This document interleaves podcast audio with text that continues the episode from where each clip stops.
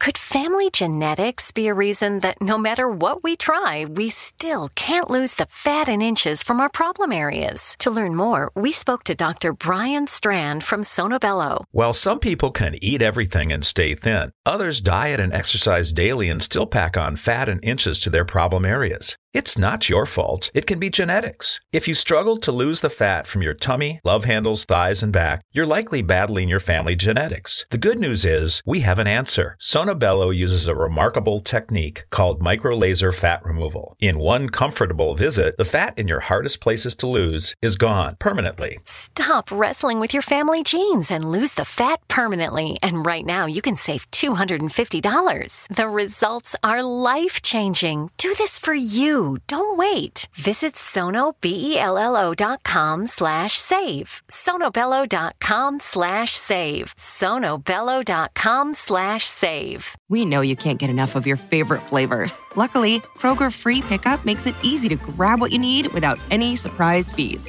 Whether it's extra buns for the barbecue or those chips you just can't quit, start your cart with the Kroger app. Kroger, fresh for everyone. $35 order minimum. Restrictions may apply, subject to availability. It's the big $10 sale, so mix and match and get two, three, four, five, or even 10 for $10 with your card. So many great deals. Kroger, fresh for everyone.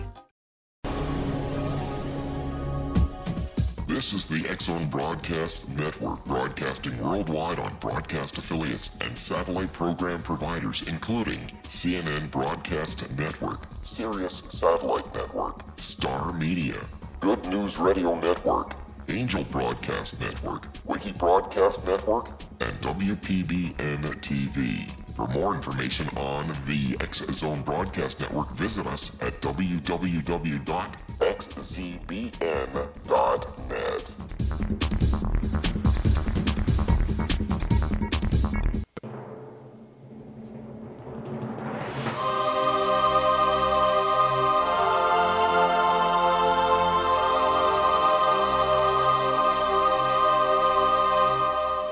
Science of Magic with Gwilda Wiyaka is largely an opinion talk show. All opinions, comments, or statements of fact expressed by Gwilda Wiyaka's guests are strictly their own and are not to be construed as those of the Science of Magic or endorsed in any manner by Gwilda Wiyaka, Relmar McConnell Media Company, its affiliated networks, stations, or employees.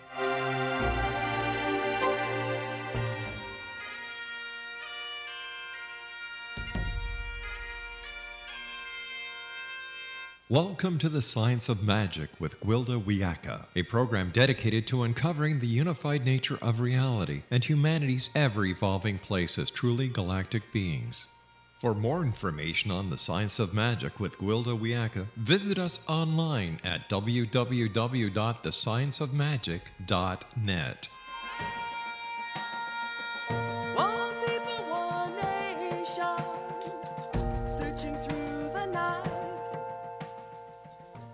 Welcome, dear friends, to the Science of Magic, a program combining the science and magic of today's leading topics to co create new options and promote original thought. I'm your host, Gwilda Wiyaka. This hour we'll be exploring untold stories. Reality is comprised of frequencies. Humans perceive selective bandwidth of frequency through their five senses. The frequency data we are privy to is incomplete, as there are many more bandwidths of frequencies than those we're aware of. The raw data provided by frequencies does not make sense to the linear mind. Therefore, frequency is translated into compartmentalized allegorical symbols by the imagination, and the mind creates a story to connect the dots between compartments. These stories become our reality, giving them ultimate power over our perceptions. We carry family stories, community stories, and cultural stories that define our reality and influence our experience. We have personal stories that first interpret and then dictate our reality. But the most powerful and destructive stories are those which remain untold. Many of our personal stories are the result of trauma. We create these stories to try to make sense of negative experience before pushing them into the back of our mind, never to be thought of again. There they fester, compromising our self esteem. When brought into the light and examined, many of these stories are only partial truth, if not outright falsehood, as they're created under extreme stress when we're probably not rational. Left to their own devices, these untold stories have the power to distort our reality and compromise our lives. How do we unearth and re examine our untold stories? Is there any benefit to dredging them up? Can telling our old stories free us to write new ones? Our guest this hour may have some interesting insights into the subject. Sandra Marinella is the author of The Story You Need to Tell and founder of the You Need to, Story You Need to Tell project, which uses profits from her book to promote educational scholarships, writing workshops, and writing materials for those in need. Sandra is passionate about empowering others to find, write, and transform their stories.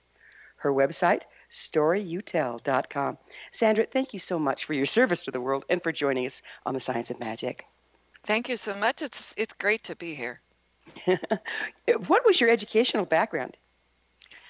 Well, I grew up and went to public schools in Indiana. I went to Purdue University, and I started out to major in psychology and fell in love with the tutoring program that I worked on and, and actually helped to start at Purdue. So I became um, a teacher, and then my master's, I have a couple of master's degrees, and one is in writing because I became passionate about writing, and the other is in education because I'm passionate about working with and teaching others. So, how did how did this get you so interested in stories? Oh, I think from the time I was a child, I was fascinated with the story of Anne Frank, um, the story, Mm-hmm. you know, there's so many books and Little Women. I remember Gone with the Wind was uh, a book that just I was obsessed with as a child. so, I mean, stories have just always been part of my life, and teaching them became just a natural thing for me to do because I was so intrigued by stories and as I and as I aged I became more interested in psychology and the power of how our minds are defined by our stories and how we use our stories um, to guide us and, and help us to be better people. Well, we've got a few seconds left in this segment. Um, what kinds of stories are there? Oh, I think, um, well, I think we have defining stories, stories that tell us who we are. Uh, and I think we really oftentimes don't pay enough attention to those. And we also, as you mentioned earlier in the segment, we also have troubling stories that we bury deep within us, and they can become very problematic. I believe they can fully cause us to have uh, physical, not just physical, but psychological problems if we don't attend to our stories. Mm. Well, we'll pick up with attending to our stories on the other side of this commercial break. Sandra and I will return shortly, so don't go away. You're listening to The Science of Magic. Our current episodes are internationally broadcast and aired daily through the X Zone Broadcast Network, xzbn.net. The X Zone is based in Hamilton, Ontario, Canada. In service to our listeners, prior innovative episodes can always be accessed free of charge on our website, thescienceofmagic.net.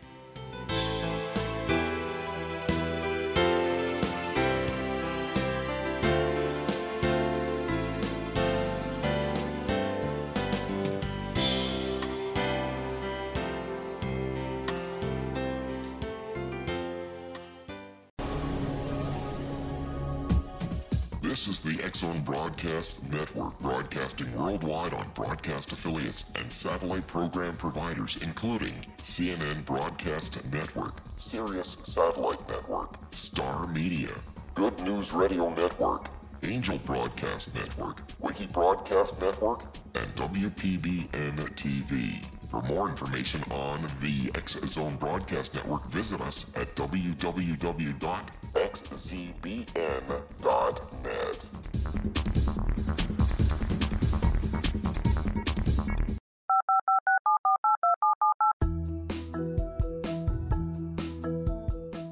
Did you know that when you're on the road with limited data or Wi Fi, you can still listen to the Zone Radio Show with Rob McConnell, The Science of Magic with Gwilda Wiyaka, X 1, Dimension X, Space Patrol, and every minute of the Zone Broadcast Network by calling 213 401 0080, courtesy of Audio Now.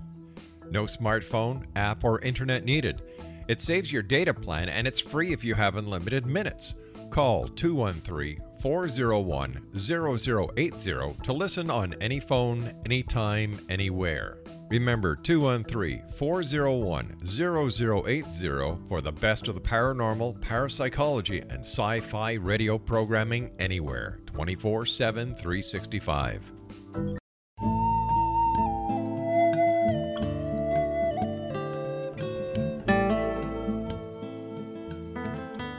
Welcome back. This is the Science of Magic, dedicated to unification and evolution of consciousness.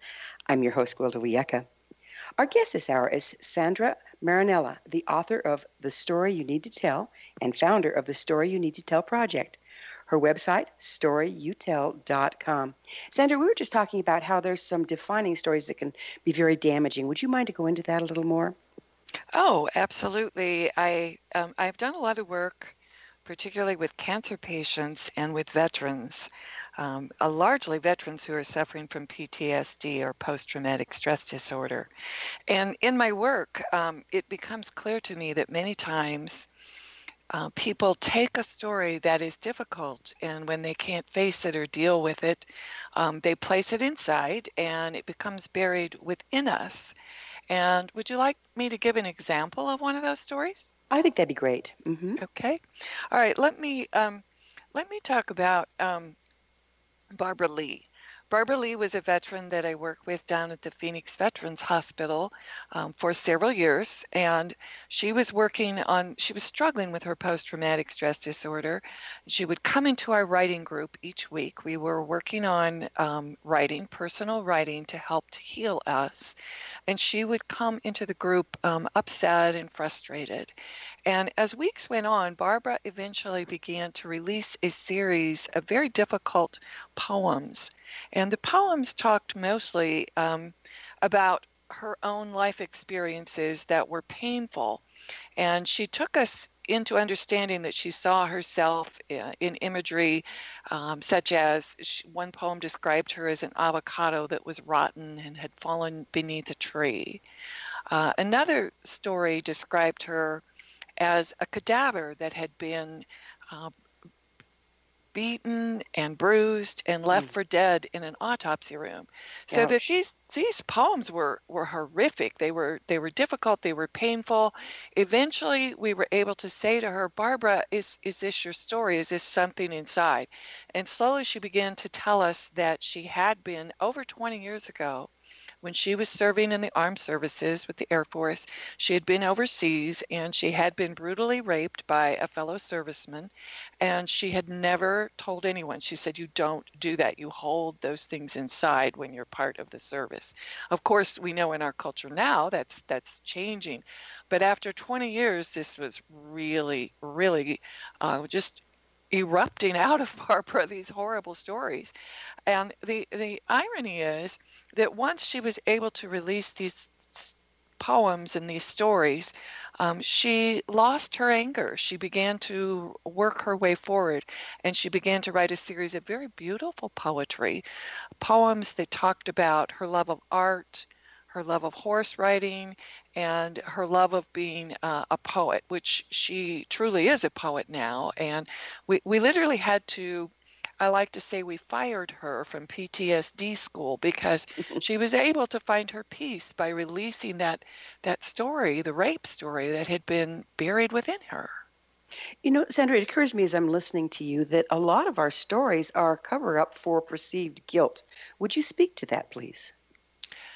Um, a cover up for guilt. Perceived I- guilt. hmm Yes, perceived guilt. Yes, yes. I think uh, in the case of Barbara, that's a, a really good way of of putting it. I think she felt it was her fault. This had happened. She held this inside. She felt, what did I do that caused this to happen? Um, and she literally had not even discussed. Dis- she told me as we worked together on her poetry that she had been unable in years of counseling to discuss this issues with others, that she had blamed herself, that she felt, you know, what did I do that caused this to happen? Um, I'm pleased to say that I think she can look back now and she's released that. She's been able, uh, and I deal a lot with this in the story you need to tell. She's been able to rewrite that story and understand um, that she she didn't. Um, she's not at fault here. she's not Right. at fault for being brutally raped. Right, right. But it's so it's so interesting how we internalize it, write a story around it, and then that's our story, and we stick to it. And yet, it's not necessarily accurate, and it, it compromises our life. Right. Story is a is a very difficult very difficult puzzle in our brains and it's why I really feel that we as as humans need to attend to it more fully. We need to look more fully at the stories that define us and the stories um, that we do use to guilt ourselves or the stories we bury within us. Um, it, it just liberates and helps us grow and reach a different stage of development if we're able to do that. It occurs to me that we need stories, right? Isn't that our way of defining reality?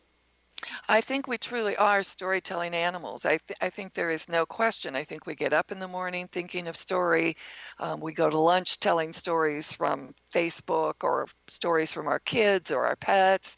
We come home in the evening and share stories. We watch television stories. We dream in story. I think we are absolutely storytelling animals, and we need to attend more fully to those specific stories that we allow to define us and show us who we are because we choose those stories. So, if stories is so much a part of our persona, so much per- part of our reality, if we can get a handle on them, that's going to be very empowering, isn't it? It is absolutely empowering to know who you are, to know what the major stories in your life are, and to be sure that you frame those stories in a way that allow you to live in positive and healthy ways. You know, it seems like a lot of the stories are become unconscious. How do we dig those back up and re-examine them for for truth? If this is what we want to continue to tell ourselves. Well, there, uh, sharing story is is really pivotal for our mental and physical well-being. There's there's well over 200 research studies that have established that. So to get those stories out, you can, of course, some people um, go through counseling. Um, most of us have close friends that we share our important stories with, and and they come up that way. I personally am an advocate, and the reason I wrote this book is because I fully believe that personal writing can help you dig up and pull out and face and make better the stories that are guiding your life. And I, I was a writing teacher in high school and college classrooms for 30 years when I um, discovered I had a very serious um, diagnosis of cancer. Mm. And I turned immediately to my writing, and I was able to help myself navigate that story. It's, it was not an easy story to share. I didn't want to become my cancer, I didn't want to become known by my cancer story.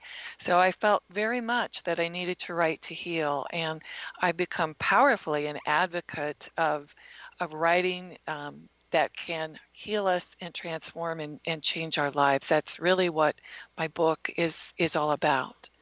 Tell us a little bit about how rewriting our story can empower us to change our lives. Well, my research has led me down a, a, a fascinating road. I was able to interview um, over um, 100 writers and cancer patients and veterans who have used writing um, to change their lives. And the stories were so powerfully inspirational. And I saw over and over again, and I'll just use my own story as an example. I, I think there are stages of, of writing to heal. I think it's really been established, if you look at the body of research, that there is this amazing pattern. And this is what I'm advocating and, and trying to, to teach people, trying to teach my students, and trying to teach the social workers and doctors that I work with. And the process is basically when you have a very, very difficult experience, such as my cancer diagnosis, initially you are, you tend to be um, in shock. You tend to be um, traumatized. You tend to have a, a, very difficult time with it. So, that there might be uh, a need for silence, a need for quiet, a need for your your story to readjust itself, to change itself, because suddenly I had to deal with cancer. I had to work that into my life. And I, I didn't want it. I didn't want to go through treatment. So it was hard. And I, I honestly did not want to talk about it. So the second stage is breaking your silence. And eventually, most of us do. We find a way after a period of time to break our silence and share what's happening with our friends or share what's happening with a counselor um, or a support group or if you can't talk to anyone, certainly through a journal, through journal writing, which I, I used quite a bit of in breaking my own silence. And then the third stage is um, once you begin to release that story, um, the third stage is accepting what, what the story is. This is a shattered or a broken story. I didn't want the cancer, but I had to deal with it. I had to c- come up with the best solutions and ways for me to to make it through it medically and to make it through it with the people that I love and care about. And it was hard. But once I accepted it, um, in my journal, I began to understand it and understand what I was going to do with it. So the fourth stage is really when you find, when you begin to find meaning and you make a peace with the story. You can frame the story. And when that happens, when it is moved from your emotional self to a more logical place in your brain, then you own that story. It's it's yours, and you can see it as you choose to see it. I decided I was going to see my cancer as, as a positive opportunity, that I was going to, to learn and grow, and that I was going to turn around. The fifth stage is rewriting. I was going to turn around and put my cancer behind me and begin my work with other cancer patients and veterans, people who need to heal their own stories and transform their lives by understanding that broken stories don't own them. They don't have to be stuck Mhm. in their brains. You know, it occurs to me that um, if you try to skip any of those steps, the rewriting becomes a form of denial rather than rewriting. Is that true? Absolutely. I, I think very early in on in the process you can become um, stuck. Things can become repeating stories, repeating broken stories. As Barbara's story was, Barbara's rape story was a totally broken story in her brain, which was making her life um, completely miserable. She couldn't get away from living this story every day, she told me. It just kept going on and on like a broken record or tape recorder. Yeah, and, and the point I was trying to make is, but if you don't go through all the steps that you just outlined, and you go directly from broken story and try to rewrite it into something positive, it becomes a Pollyanna kind of denial with, without the process. Oh, that. Oh, yes. I, I, I fully agree with you. I do think there is, I do think um, any any difficult experience we have, and we all have them. I mean, I don't know anyone that hasn't experienced something, and if you haven't, you will.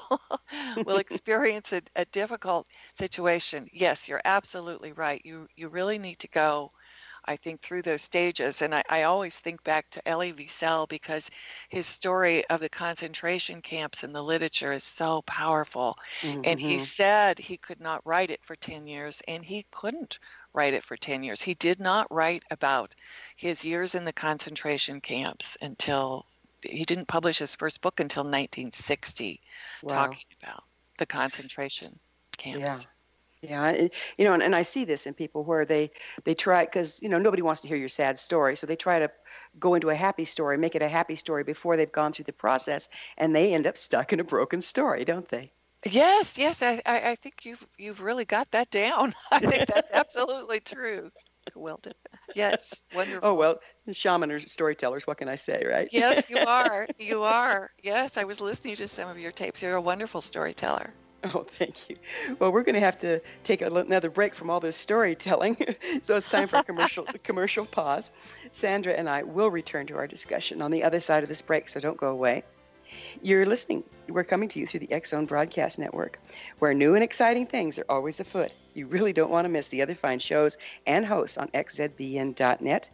You're listening to The Science of Magic, your resource for creative solutions in a changing world. TheScienceOfMagic.net. We'll be back on the other side of this break, so don't you leave us now.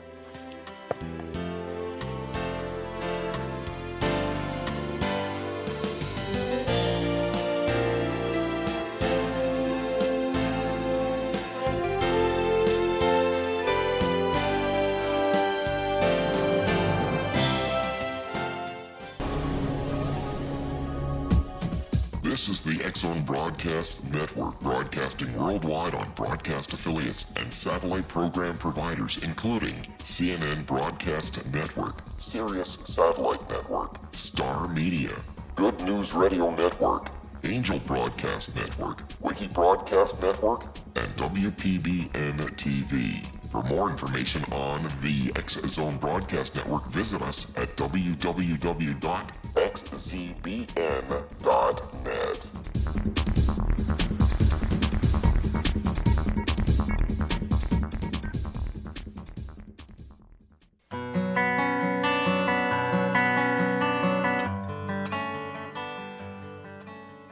Welcome back. This is The Science of Magic, a place where magic and science come together to promote enlightenment. I'm your host, Gwilda Wiyaka. Our guest this hour is Sandra Marinella, the author of The Story You Need to Tell. Her website, storyyouTell.com. Sandra, how do stories really affect our lives? Gwilda, I think um, stories define us. I think they are who we are. And I think as we march through life, um, it's important to understand when you gather with your family that you're creating story, that you are the experiences you have, and you're holding those stories dear to your heart. They're defining you.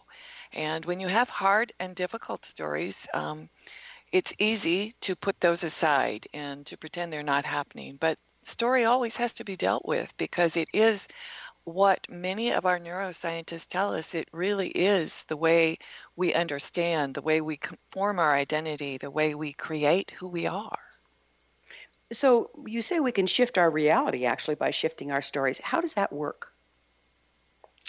I think it's it's an amazing process, but I think when one becomes aware of story being central in our life and defining us, um, we can indeed choose which stories we want to highlight and which stories we want to choose to see our own.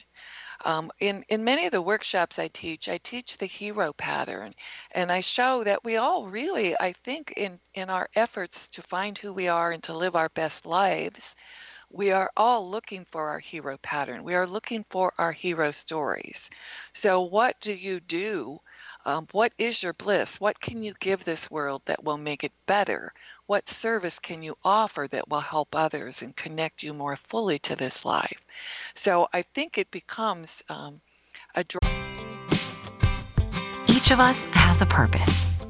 We are destined to do something meaningful, not only to support our loved ones, but to positively impact our communities throughout the country. What do you think a private Christian education looks like? Grand Canyon University graduates 25,000 students yearly and offers more than 225 high quality programs across nine colleges. Find your purpose at GCU. Visit gcu.edu. Driving thing for us to choose how we define or which stories we use to define ourselves. There's a lot of narrative therapy that is done, uh, a wonderful field that was started some time ago by Michael White. And the narrative therapy really argues that yes, if we if we look at ourselves, we we can choose our hard stories and come to understand them, which is what I teach. And if you look very carefully, you can see there are many, many positive things that you do um, that would change that. And I can give examples if you want, or we can. Yeah, if you wouldn't mind, that'd be great. Um, so, an example of something that does support us. Um, yes, I, I, I think um, I, I want to re- reverse that a little bit. I'm, I'm going to use the example of, of one of um, the stories that I tell in the book of a young man uh, named Liam. And Liam was really an unhappy camper. He was seriously thinking about suicide, and his mother mm. was bereft and upset. And she took him um, to a counselor, and they talked about, you know, why why Liam was so upset and why he was frustrated. And it ended up that his his father had abused the family for years, and they had recently left the father because of his physical and verbal abuse. And Liam saw himself as someone that was worthless and didn't help others and didn't have any meaning. And when he began to talk, the mother and the counselor in Liam, they began to find that Liam had protected his mother often from the abuse of the father. That one time when the father was beating the mother, Liam literally had thrown a rock through the window to distract the father. And of course, the abuse ended. The father chased after Liam, but Liam was able to protect himself. So he began to see that he Liam began to understand that he was always doing things to protect his mother and to protect kids at school. He was taking extra uh, extra lunch every day so he could help feed the kids who had no lunch. And slowly, all these beautiful stories began to emerge that showed there was so much that was wonderful and positive about Liam, and his whole attitude toward life began to change when he came to understand that there was a lot of beauty in him and he could focus on the beauty and move his story into his hero story, guide himself forward um, with a positive vision of who he is. Mm. So it sounds like this is an example of someone having to move out of stories that somebody else had told about them. Yes, I, I think I think that's true to some degree, but I, I think mostly he had been in such a negative, horrible life situation with the father um, that probably it had pulled him down and he had become quite um, accepting of those negative stories himself. And Right. I once the other stories were released and his understanding changed, he he could totally reframe the way he he envisioned himself. Yeah, and it's amazing the the impact that um, the impression that adults give children, how that shapes their their personal stories to start out with. Yes, I to that a little? um oh, I think it's I think it's a given. I think the way that we behave and act around our children um, has everything to do with the way they behave and act in the world and the way they view the world and see the world. I used to, in my, particularly in my high school classroom, I used to see students coming and, and literally saying things that I knew had come right from the kitchen table at home. you know, they were just quoting what they had learned there because that's how we learn. And and I one of the things uh, returning to the idea of story again, one of the things I loved in the high school classroom is daily we were reading and talking about powerful stories. Stories also show us give us alternatives to how we can live and positive ways of, of viewing the world. I remember there was only one Bible story in my entire um, literature high school book, and it was um, um, the parable of the the lost son, the son that went Mhm. away, and then came back, and the father accepted him into the house, and the younger son was really really upset about that. Um, and when we read that in my classroom, I remember telling my class that I was so struck by that story because I learned it as a child and that I realize now that it was embedded in my brain cells and that I use that story to guide me as a parent. That I Mhm. learned to be a better parent by understanding that, you know, our, our love as a parent is unconditional. We just open our heart and we we care. That's what parents do. And that story taught me that and I always tried to use those kinds of stories in my classroom that I would help I would hope would help my students um, to be better, better humans. Well, there comes a time uh, when you know, what was it my mother said to me? Um, um, you're alive. I did my job, right? yes, Because parenting can be very challenging. But- but parenting is challenging. There's no question. doesn't there, doesn't there come a time when uh, okay it's time to put on our big girl panties or big boy panties and say okay these are the stories i was taught but now what stories do i want to write what stories do i want to live and how do we know when that time has come and how do we engage in that Well, I, I would assume um, that that transition point in our lives is different for everybody, that we reach that point of maturity at, at different levels. And I truly saw in high school uh, many students um, who were already there.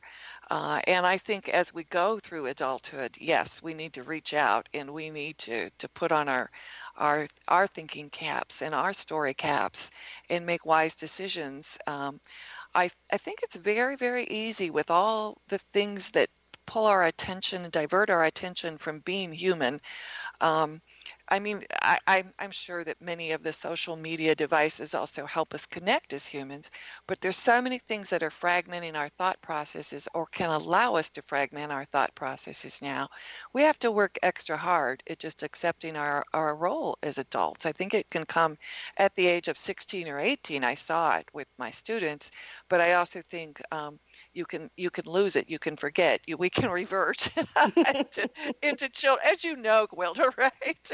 We can re- go back, and we have to fight throughout our lives. I think to keep our our our our minds focused and in a meditative spirit, uh, in the moment, trying to work hard to find the stories that we care and that we want to build on in our own lives. How do we start though? How do we start to unearth and re-examine our old stories so we can tell which ones uh, we want and which ones we want to rewrite?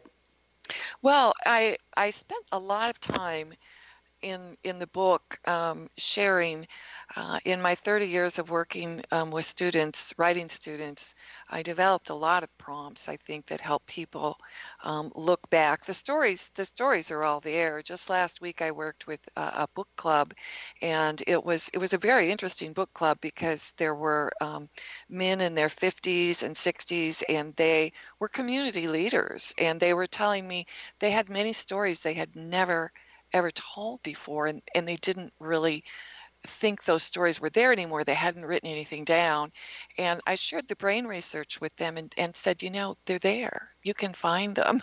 And you begin by looking through um, old journals if you have them or old photographs if you have them um, now we go to the cloud and look at our photographs, but you can you can search back through, and even when you're with your family and you share stories, um, you they begin to open up. Now, one of my favorite activities, always in a classroom, that really opens people up, I think, or in a workshop, is to um, ask them to draw a map of a certain uh, place where they lived as a child.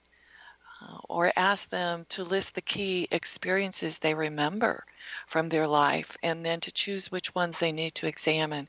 Because once you begin this process that I teach in the book of this um, writing, of personal writing to guide you to find your stories, they just begin to spill out all over the place. Once you open that dam, look out, huh? Oh, yes, exactly.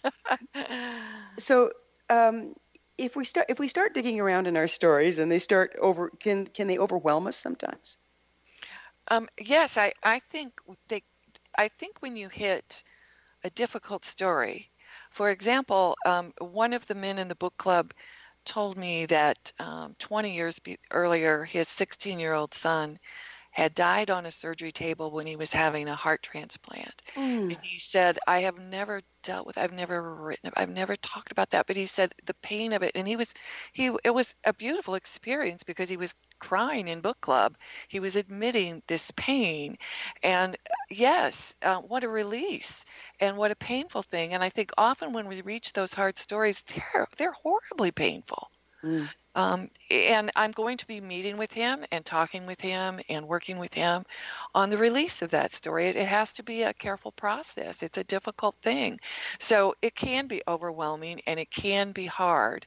But the important thing I think here is that we remember that that that release is is one will be a powerfully wonderful thing in the end. It will it will change you. It will help you grow and it will make it better.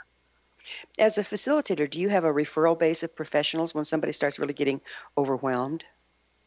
Oh, absolutely. Yes, yes, I do. But I, I, I always, always practice um, what James Pennebaker, the great um, psychologist, says is the flip out rule. If if you're not ready to talk about something, then then it's not ready to be talked about. It's not ready to be written about yet. You know, give it time. Let it work its way through your mind. Let your mind learn to deal with it first and, and ad- adapt to it. It's that first stage again. If you're not ready, Yeah. um, you have to have time to change a story in your mind. Right. Which takes us back to not skipping the steps. We're, we're going to have our next step is another commercial break. All but right. before we before we pause, let me remind you to check out the amazing upcoming Galactic Shamanism classes for both children and adults on findyourpathhome.com. Sandra and I will be back shortly, so don't leave us now. This is the Science of Magic, your resource to altruistic professionals of science and the esoteric, working to create common ground for the betterment of our world. Join our email family to receive our amazing topic driven episode collections at thescienceofmagic.net.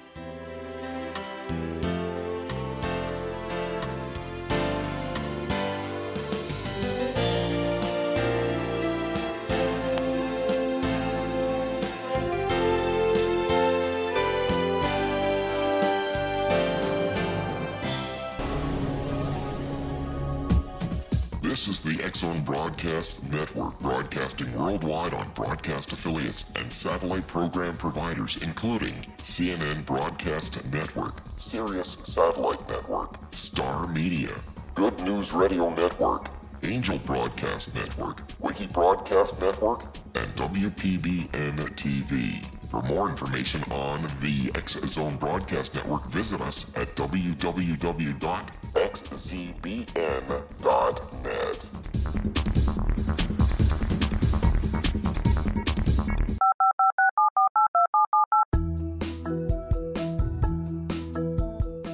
Did you know that when you're on the road with limited data or Wi Fi, you can still listen to the Zone Radio Show with Rob McConnell, The Science of Magic with Gwilda Wiyaka, X 1, Dimension X, Space Patrol, and every minute of the Zone Broadcast Network by calling 213 401 0080, courtesy of Audio Now.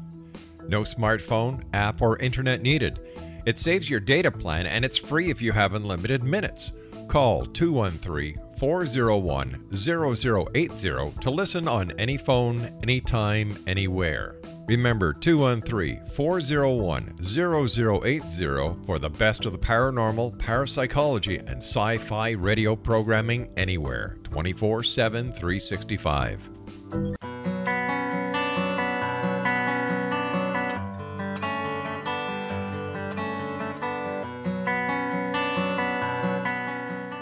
Welcome back. This is the Science of Magic, bringing together gifted people of service to the world.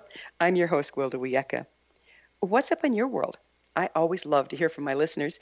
Email me at the info at the scienceofmagic.net and suggest a topic or guest that's on your mind. You're probably not the only one that would enjoy it. Our guest this hour is San- Sandra Marinella, the author of The Story You Need to Tell. Her website, storyyouTell.com.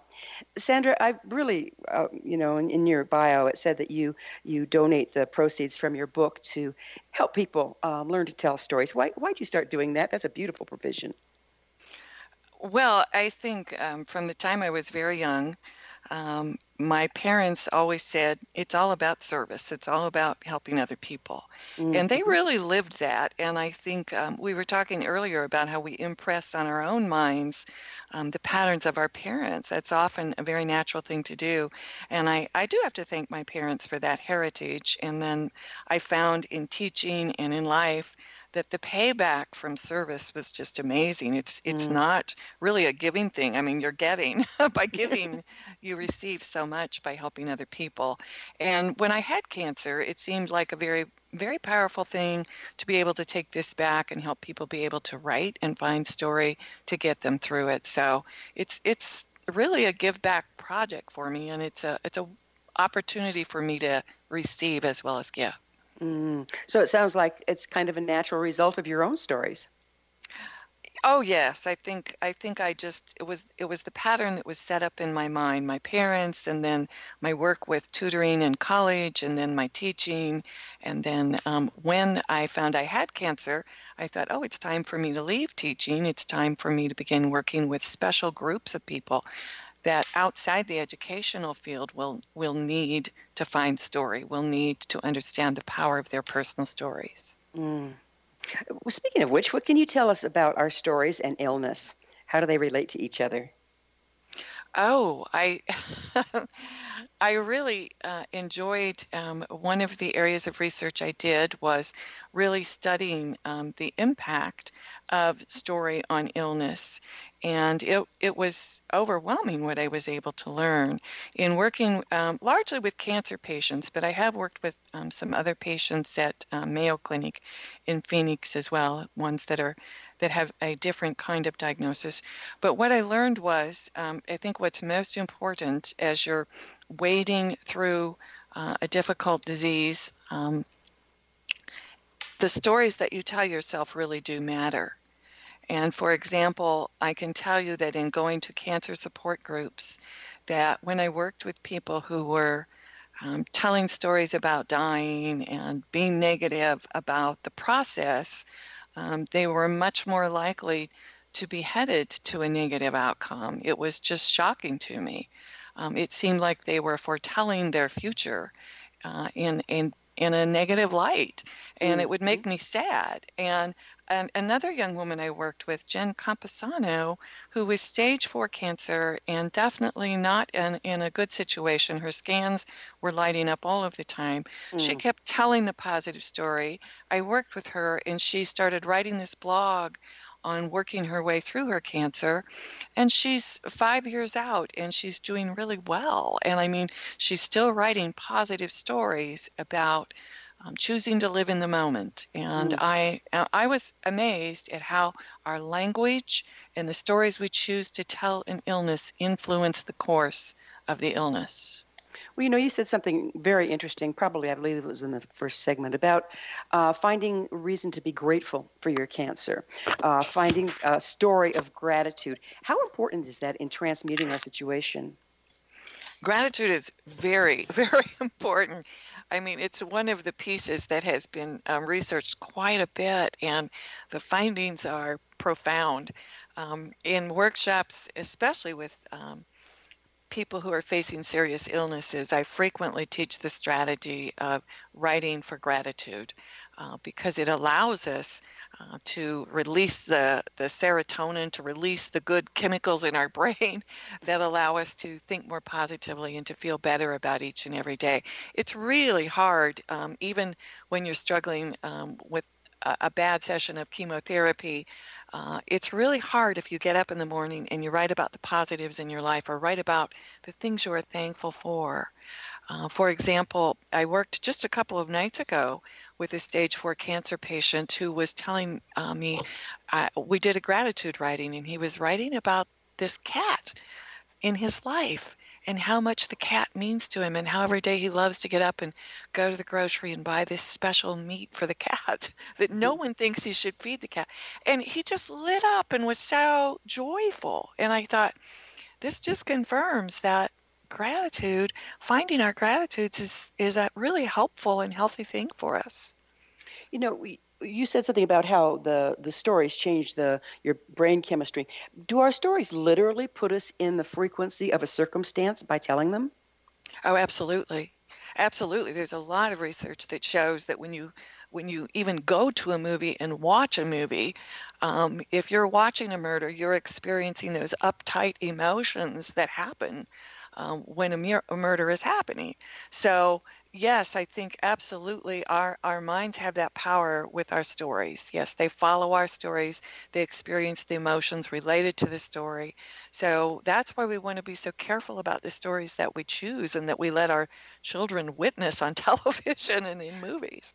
Well, it, it's it brings up a whole new thing about okay, what about the propaganda? What about you know the news that we you know Right, uh, expose right. ourselves to? What are we doing? Right, right, because there has been so yes, there's been such a body of news and you know call it what you will fake news troubling news problematic news and a heavy diet of it will definitely cause symptoms of trauma. I mean you can definitely become um, ill over watching um, too much of news which will which will make you feel uh, bad and and ingest a lot of bad stories. Yes So if we take this out the other direction, do you believe personally that we can actually change the reality we're living, change the circumstances out there by rewriting our stories and being careful what we expose ourselves to?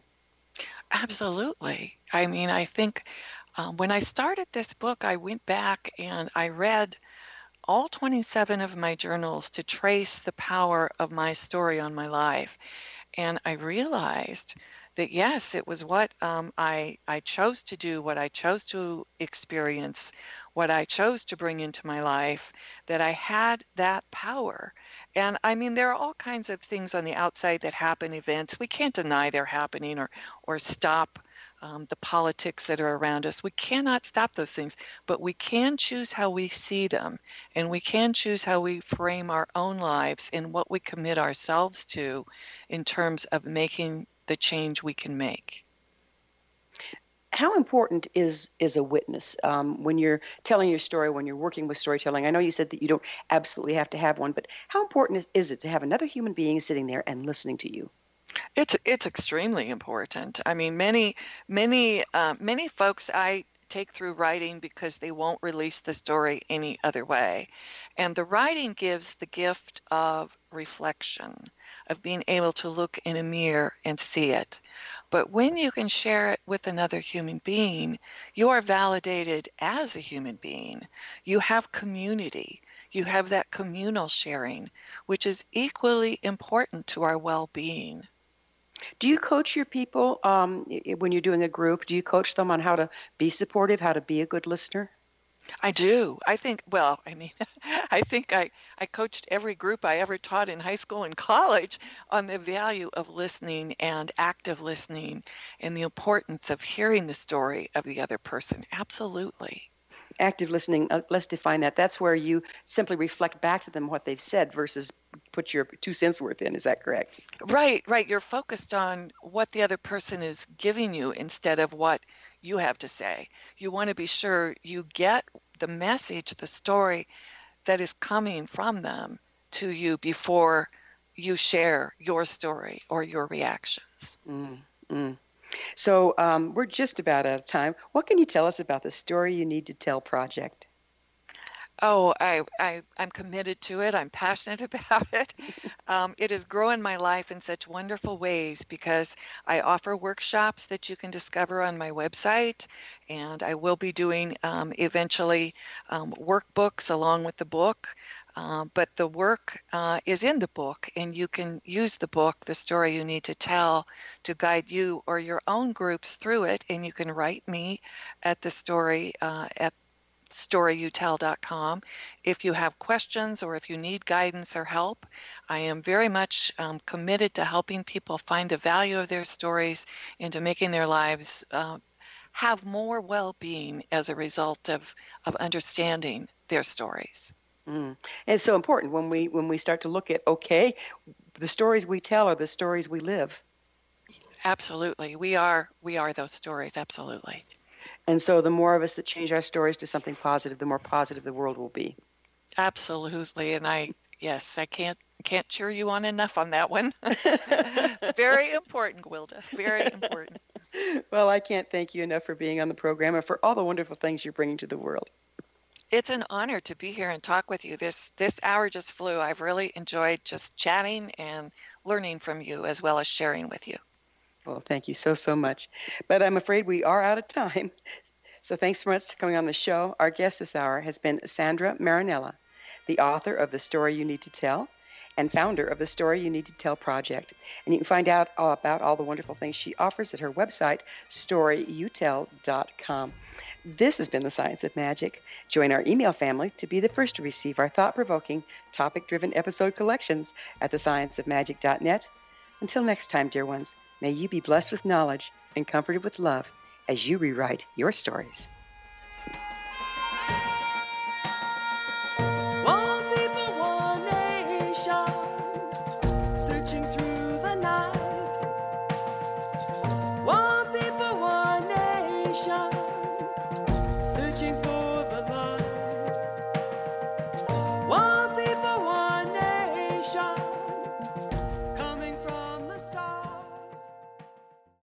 World conflicts to falling financial markets, natural disasters, and more. Wish the headlines would just stop? It's not a newsflash that life can feel like a pressure cooker. From managing work to building relationships, it's easy to feel overwhelmed. And for many of us, anxiety and stress are constant companions. But you're not alone. You may not know it, but support is out there, just waiting to meet you. And you can find it through the friendly people at Churches Care. At Churches Care, we know that finding your community can feel intimidating. That's why we do the heavy lifting for you. Churches Care helps connect people like you to churches that can support and serve you. In your new community, you'll find a group of people ready to talk, listen, and help you navigate life through its twists and turns. All you have to do is come as you are. If you're ready to find your community, visit churchescare.com today. That's churchescare.com. C H U R C H E S care.com. We look forward to serving you.